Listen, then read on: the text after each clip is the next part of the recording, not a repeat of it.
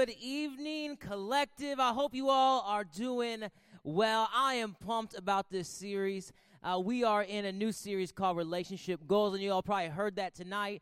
And uh, I brought some friends with me on stage uh, because none of us are in mutual relationships. It's a positive thing. Uh, but we do come from different backgrounds. Uh, in the room, I'm sure there are people who are in relationships. I'm sure there are people who are single. And you guys are up with me because uh, I have not been your age in single. I've, I've, I met my wife when I was in high school. I chased her for a long time. And when I got my driver's license, I started dating my wife. So I have been in a relationship the entire 18 to 29 years of life that comprises this room. Um, so I could give you a good perspective on singleness, but my season of singleness is long gone.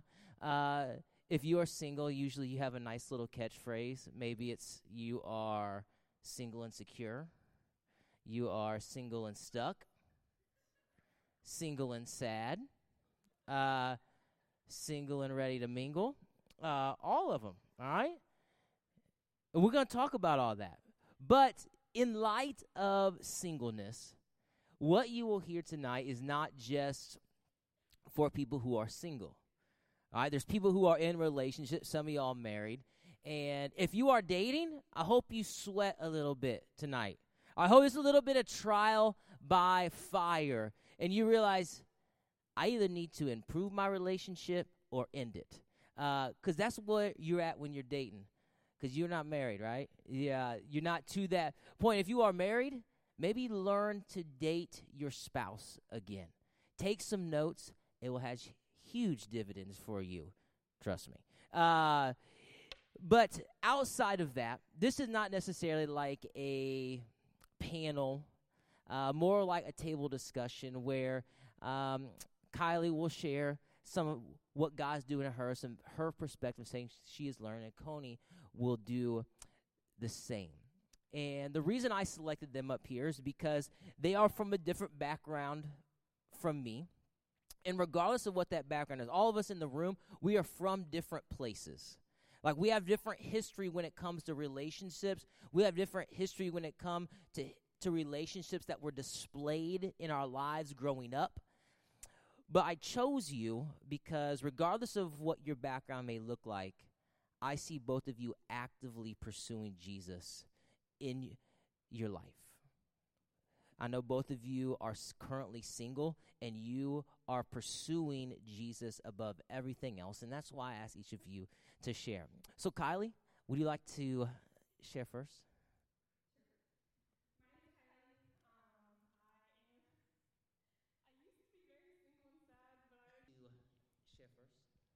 Sure. My name's Kylee. Um, I am. I used to be very single and sad, but I can assure you that that is not the case anymore. Um, I'm 25 and I've actually been single my whole life, so um, there's that. Anyways, before I took my relationship serious, actually, first of all, where's all my single ladies at? Okay, I'm not the only one here. Praise Jesus.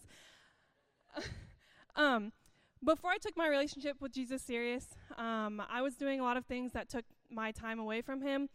Um, I'm not saying that these things are bad. They probably worked for some of you, but for me, they didn't. And in fact, um, I was just spending way too much time on dating apps. Um, I could go through the list of how many different ones that I've done. They're all quite scary, not gonna lie. Um, I would never meet up with any of them, so it was just almost kind of a waste of scrolling. I was constantly adding men on social media that I thought were attractive, that I had no idea who they were, um, hoping that they would um, reach out to me. Um, I am a sucker for a good looking boy in a flannel. There's a picture that they can post up there that they can show you. See? See? A girl can't resist, am I right? He's cute. Anyways, um, I used to take um, appearance um, very serious over um, a man's heart for Jesus, and I just kind of looked past it. Um, if I didn't, if they didn't check mark every box that I had on my list, um, it was just an automatic pass. Um, very, very um, judgmental of me. I hate every bit of it. Um, so I ripped the list up, threw it in the trash. No longer exists. I highly recommend you guys do that as well. Um, waste of time. Unless he loves Jesus, throw it away. Um, what changed? Last season we did a rated R for romance, um, and something was said um, that stuck with me the whole time. If you are constantly searching and chasing for um, a relationship, then you're not ready. Um, so I took that to heart and I slowly started to spend more time with the Lord, whether it was in the mornings before work or um, serving, so leading small groups, um, meeting new friends. Um, and a verse that has stuck out to me is 1 Corinthians 7 32 through 35. It says, I want you to be without concerns. The unmarried man is concerned about the things of the Lord, how he may please the Lord, but the married man is concerned about the things of the world, how he may please his wife, and his interests are divided. The unmarried woman or virgin is concerned about the things of the Lord, so that she may be holy both in body and in spirit. But the married woman is concerned about the things of the world, how she may please her husband. I am saying this for your own benefit, not to put a restraint on you, but to promote what is proper, so that you may be devoted to the Lord without distraction. I took that verse um, as a sign that in my singleness stage of life, um, I need to focus on what the Lord wants me to do. Um, he turns me into the person that I am today. I don't think I would be here if I didn't take my relationship with Him serious. Um, I have gone through things that some people don't know about, that I don't talk about, um, but the Lord has definitely changed my aspect on what a relationship um, should look like. And then that kind of went into um, setting standards and boundaries for what I wanted the um, godly man um, to be like. And these are not my words, these are the standards that the Lord has said in the Bible. Um, something, and I've seen this in real life, um, I've been able to witness it from my grandpa, and I know um, how he was, and I know it exists. So, something that um, I take very serious is a man who knows the Lord, one who makes him a priority um, over me. Uh, 1 Corinthians 11:3 says, "But I want you to know that Christ is the head of every man, and the man is the head of every woman, and God is the head of Christ." I think um, at the end of the day, that verse is saying um, a man should know the Lord and love him over how much he loves me. And at the end of the day, if his um, relationship with the Lord is as serious as he says it is, then everything else will fall into place. And um, uh, something else that I take very strongly, and um, I'll wrap it up here pretty quick. Um, this is something that I have struggled with um, purity and um, straying away from sexual temptation. Um, I know it's been a deal breaker for um, men that I've talked to. Um, I obviously um, have been trying to save myself from marriage, and something that is almost unheard of anymore. It's not that I want to overdo people for that, but it's something that I don't think everyone should know. Um, so 1 Corinthians 10:13 says, "No temptation has come upon you except what is common to mankind, but God is faithful. He will not allow you to be tempted beyond what you are able, but with the temptation, He will also provide a way out so you may be able to bear it. Um, at first, I was really defeated um, at the fact that that specific topic was such a deal breaker for people. Um, I didn't quite understand. Um, but at the end of the day, um, the Lord created it for two people and two people only, and it's something that I have taken very serious and if a man doesn't approve that, then he's obviously not the right one. So, um, and then the last thing is speaking kindly um, and always finding a way to serve. That is something my grandpa has um, strongly, strongly um, done his entire life. Every opportunity he had, he would serve somebody else. Um, so uh, Ephesians 4:29, um, no foul language should come from the mouth, but only what is good for building someone up in need, so that it gives grace to those who um, hear. I think being someone else's testimony is extremely important. Um, I have been able to baptize friends. Um, I have been able to sit with someone that has never been to church before, and it's just been really, really cool. Um, that the way you treat others um, and speak to others it can be someone else's testimony and um, lead their way to their relationship with Jesus and hopefully um, Yes. Uh, absolutely. And uh, you heard her talk about all these different scriptures and different things that she relies upon. And when I asked Kylee to speak tonight, she first thing said no, but then her friend said yes. But can can you open your Bible to your cover page real quick? Well, I I'm gonna make it part of the talk. Open it up. Yes. So I asked her just about singleness, and she uh, said all those scriptures about what she looks for in a man because she has them clearly written in her Bible, where she has a list of every scripture about a godly husband and the characteristics that she finds in scripture and has them highlighted in blue, right? Yeah. So so she really she knows. You should not be embarrassed. This was incredible. And then uh, she also has part of uh, in scripture and mostly Proverbs. It talks about what a godly woman should look like. So one focus on herself, but also as she's looking for a man, she wants it to be.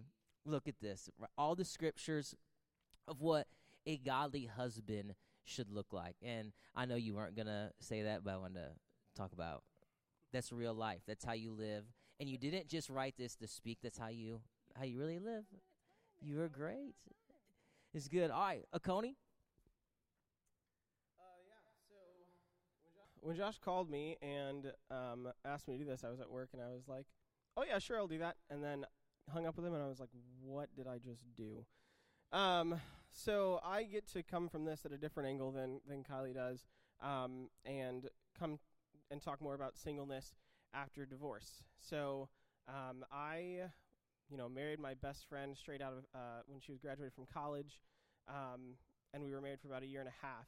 And um, the first year was great. Things got rough. We were seeking things that we wanted. Um, speaking for myself, I was seeking things that I wanted. I had high ex- or different expectations than she did. Um, there was a lot that played into it, but ultimately we decided that um, divorce was the way to go for us. And um, that wasn't an easy decision at all, and it took months and months for us to even come to that decision. Um, but focusing on after that, obviously, that was a huge heartbreak. There was a lot of pain to deal with in that. Um, so, looking at the healing process from that, because you don't heal just from a divorce, you heal from a breakup, you heal, heal from friendships that, you know, break apart. There's a healing process that comes along with all of that. Um, for myself, like I said during the marriage, I wasn't where I needed to be in my relationship with Jesus. I was focusing on worldly things, and I was focusing on things that, um, you know, I wasn't striving striving towards building my relationship with Jesus, so my wife and I can have a great relationship as well. And so after um, the divorce, there was about a six month period where I quit going to church. Um, I said, you know what, I'm, I'm, I, I don't know if that's that's for me right now. Um, I felt judged from a lot of people that I was around um, because of the decisions that we made. And um, about six months um, afterwards, I actually bought this new Bible. My old Bible was falling apart and, and trash. So I was like, let's get a new one. And I opened this up, just like open the middle of the Bible, and turned to the page that literally says singleness at the top. And this whole page was about singleness and what it, you know, what, what the joys of singleness are and how to be content in being single and I was like, okay, God, you're cool. Um, so the verse that actually was on that page was the one that Kylee showed as well. Uh, it was uh, 1 Corinthians 7.32. Um, I want you to be, f- uh, be free from the concerns of this life. A man who is um, no longer married or has never been married can spend his time doing the Lord's work and thinking how to please him. And at that time, I was like, again, not going to church, but God's like, hey, you've been there. We get it. But you can do so much more. Um, so through that healing process, I reached out to um, a lot of spiritual mentors that had been uh, part of my life throughout um, the early stages of my life, and just um, was seeking wisdom from them. Um, not all of them have been divorced; they are all, most of them were still in successful marriages, and just trying to get um, closure um, and I guess reassurance that this isn't the end. Like just because I got divorced doesn't mean I can't serve Jesus, doesn't mean I can't get back into this, and doesn't mean I can't be content in the singleness that I'm in now, and then seek, um, you know, a potential marriage in the future. Um, so I worked on finding satisfaction in just building a closer relationship with Jesus. Um, I started going to church again. I actually started coming here, um, and then got involved in different ministries and started to feel normal again, whatever that means. Um, and it was about, I want to say, eight, nine months ago. Um, and the song Jireh was uh, playing on the radio. And there's the line that says, uh, I wasn't holding you up, so there's nothing I could do to let you down. And that was a big thing for me is that, man, this decision we made disappointed God. Like his heart is broken because of a choice that I made. Our hearts were broken but God's heart was broken for us. and that song, that reminder, just kept going in my head. You know, there's nothing I can do to let him down because I'm not holding him up. and then I was, I started to say, you know, when I started going back to church, I was like, okay, how am I going to just get back into ministry, like to actually serving? How can I do that with what, you know, what I've dealt with and what people know um, I've been through? How can I be in a leadership position that way without them looking at me like, mm, he should not be there. And um, then uh, this page here in my Bible is titled Excellence, and it lists out Hebrews 12. Uh, and it says, Therefore, since we are surrounded by such a huge crowd of witnesses to the life of faith, let us strip off every weight that slows us down, especially the sin that so easily trips us up, and let us run with endurance the race God has set before us. We do this by keeping our, f- our eyes on Jesus, the champion who initiates and perfects our faith. And that's just been a, a, com- a, complete fuel for this fire that I've got now to just give it all back to Him, to, to stop living this life for me and live it for Him, and to know that divorce isn't the end, breakups aren't the end. There's healing that can come, and there's grace that can come in Jesus. So, if you if you would just pray with me. God, we thank you so much for the opportunity that we have to be here as a body of believers, to be surrounded by people who love you and love serving you. Lord, we pray for the grace and the mercy that you have for us, that we see it, that we realize it, we recognize it in every moment that we go through in this life. And we just pray that whether we're single, whether we're in a relationship, Lord, that the, the, the first relationship that we're focusing on is our relationship with you, because nothing else really matters if that's not in place, Lord. We love you. In your name we pray. Amen.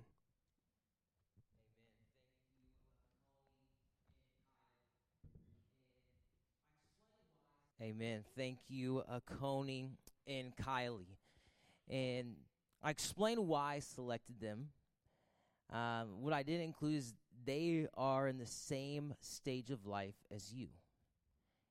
And we are designed to learn from each other. I'm going to unfold a little bit of what they what they said. And as I do that, I want to give some really practical steps for you. Uh, we just finished the how to series, but when it comes to a relationship series, I want to give you very practical things that you can deal with God right here in this moment, and things that you can take out of here and actively put in to your relationship or the way that you are seeking a relationship or the way that you are content without a relationship. So if you're taking notes, I have a few things for you to make sure that you put in. And the first is this it is focus on you. Very rarely will you hear uh, somebody come up and speak a sermon and say, you know what, you need to focus on you. Because when you read through Scripture, it's all about love God, love others, then, then look at yourself. But when it comes to relationships, right, you need to focus on you. And here's why because healthy relationships are made up of healthy individuals. A relationship can't fix you. A relationship won't necessarily change you in the right direction. A lot of times, like, all right, I'll get this figured out when I f- find someone. Or you know what? When I get into a relationship, then I'll I'll stop doing this.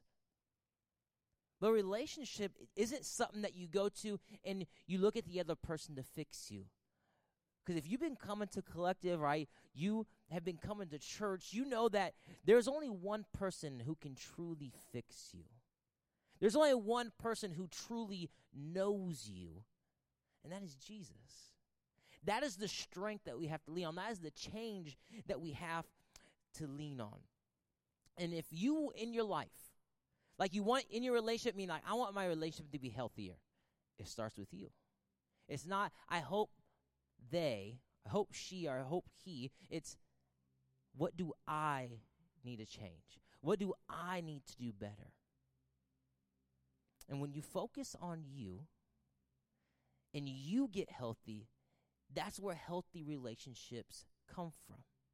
And the second is this be the minority. When you look at Scripture, and you see it kind of reiterate through Scripture, if everybody else is doing it, there's a good chance you probably shouldn't. Yet, well, we live in a culture that likes to counsel us that likes to shape and mold us our beliefs, the things that we practice, the things that we portray, the things that we seek, the things that we choose to either sexualize or pursue. Like a lot of that is defined by our culture. But scripture is really clear. Like, if everybody's doing it, they're probably walking the wrong direction.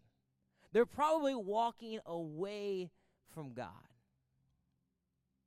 And this is where we aren't called to live like everyone else. Right? Look across the world. There are broken relationships everywhere you look. Right? The people that are in the largest public eye are the ones that have the shortest marriages. When you look across at divorce rates, they are high. But when you look into the church world, the divorce rate is just as high. And I believe the reason the divorce rate in church is so high because we seek counsel from the world more than we seek counsel from God's word. Right? And obviously, you look through scripture, not have a hint of sexual immorality. Flee from sexual temptation. But every time it talks about sexual sin, it talks about purity. And what God wants for your life, when He focus on you and talking about being the minority, is to seek purity. And I'm not just talking sexual sin. I'm talking jealousy. I'm talking greed. I'm talking insecurity, substance, whatever it may be. God is saying, I want you to seek purity. I want you to pursue me before you s- pursue anybody else or pursue anything else. Because when you are seeking purity in your life, you will be truly set apart. You won't be like everybody else because that's not something the world seeks. But when you come into a relationship with Jesus, when you come up here and you do business with Jesus, He wants you to seek Him first. He wants you to seek purity in every area of your life. And the last one is this it's simply to break up. Now, I'm not saying that every relationship in here needs to break up. But some of you might be in a very unhealthy relationship. And just from the little glimpse that you heard tonight, you know that your relationship is not pushing you to a better place, but it's keeping you stuck in an unhealthy place. Right? If you're in a relationship where you can't trust each other, bye. Right? Be done with it. If you're in a relationship where you're like, you know what? I can't really depend upon this person. Deuces. Whatever it is. If if you can't express how you feel, if you can't be heard, is that a relationship that you want to stay in? Because hear me, there will always be somebody that doesn't know your worth. There will always be somebody that will seek you and not value you. And don't let that be you. Right? Don't offer a discount to anybody Because you are worth more than that. Because you are a child of God. You're a daughter of God. You are a son of God. And you are worth more than to settle for someone, to settle for a relationship that doesn't value Jesus and ultimately doesn't value you. But more than a relationship, right? A lot of us need to break up with a mindset. It's the and it's the mindset of maybe what our expectations are in a relationship. Going back to this whole counseled by the culture thing, when you look at Hallmark movies, you always know how they're going to end, right? They fall in love, right? Or you watch a Disney film from the moment you're a little bitty, right? There's happily ever afters. But you need to break up with your mindset that that's like that's your dream. You need to break up with fairy tales. Because I'm going to be real with you. You just don't find something and all of a sudden it's happily ever after. Because the very exact moment that you stop investing in yourself, you stop investing in preparing for a relationship, or you stop investing in a relationship, it will never be a happily ever after. Relationships, if you've been in one, right, you know they take work. Marriage, I'm I've been with my wife since we 16, so I don't know, almost 15 years. And I'm still learning stuff about my wife. I'm still having to invest in our relationship. It's not just, you know what, we've been together forever, so we are happy forever. Right? You have to work at this.